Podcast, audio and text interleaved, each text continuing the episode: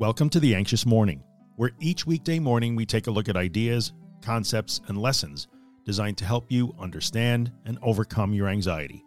For more information, visit us at theanxiousmorning.com. Yesterday, we talked about recognizing regular anxiety in your life. This is anxiety in many forms, triggered by external influences that all humans experience from time to time. Learning to identify regular anxiety when you feel it can help you in your recovery journey.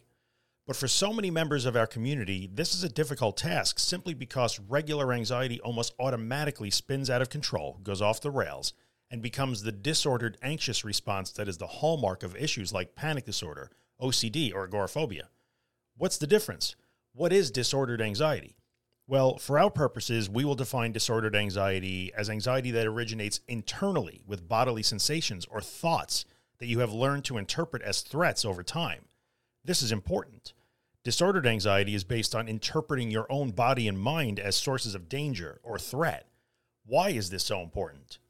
Because when humans experience life stress, we respond physically and mentally to that stress.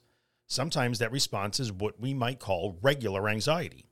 Other responses might be anger, despair, disappointment, or fear.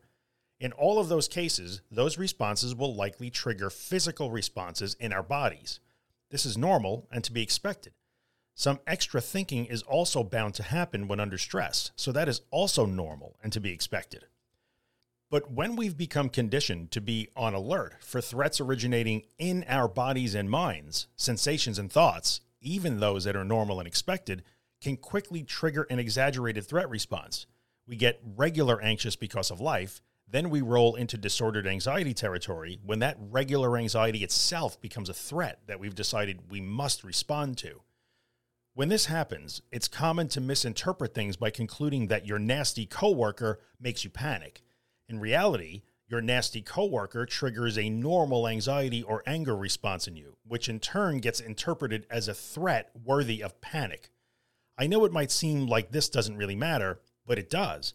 When we incorrectly declare that the entire world is a panic trigger, we more readily engage in avoidance and retreat rituals. We see ourselves as unable to handle any stimulation, sensation, or emotion, and will declare even normal, healthy human reactions to life as strictly off limits. This is why understanding this process and working on recognizing regular anxiety can be a huge help we can reframe our situation within this more accurate context, which gives us some room to work in. If you can see your normal responses and understand how they morph into disordered responses, you can work on putting some space between those things rather than trying to avoid the universe at large because you think it is full of triggers. Now, I'm not implying that this knowledge or understanding will wipe away your anxiety disorder, but it always helps to have a grasp on the principles and mechanics of the process rather than simply being reactive and hoping for specific instructions on how to overcome every specific sensation, thought, fear, or situation. If you're enjoying The Anxious Morning and you'd like to get a copy of the podcast delivered into your email inbox every morning, visit theanxiousmorning.email and subscribe to the newsletter. If you're listening on Apple or iTunes, take a second and leave a five star rating, maybe write a small review. It really helps me out. And finally, if you find my work useful and you'd like to help keep it free of advertising and sponsorships, you can see all the ways to support the work at theanxioustruth.com slash support. Thanks so much.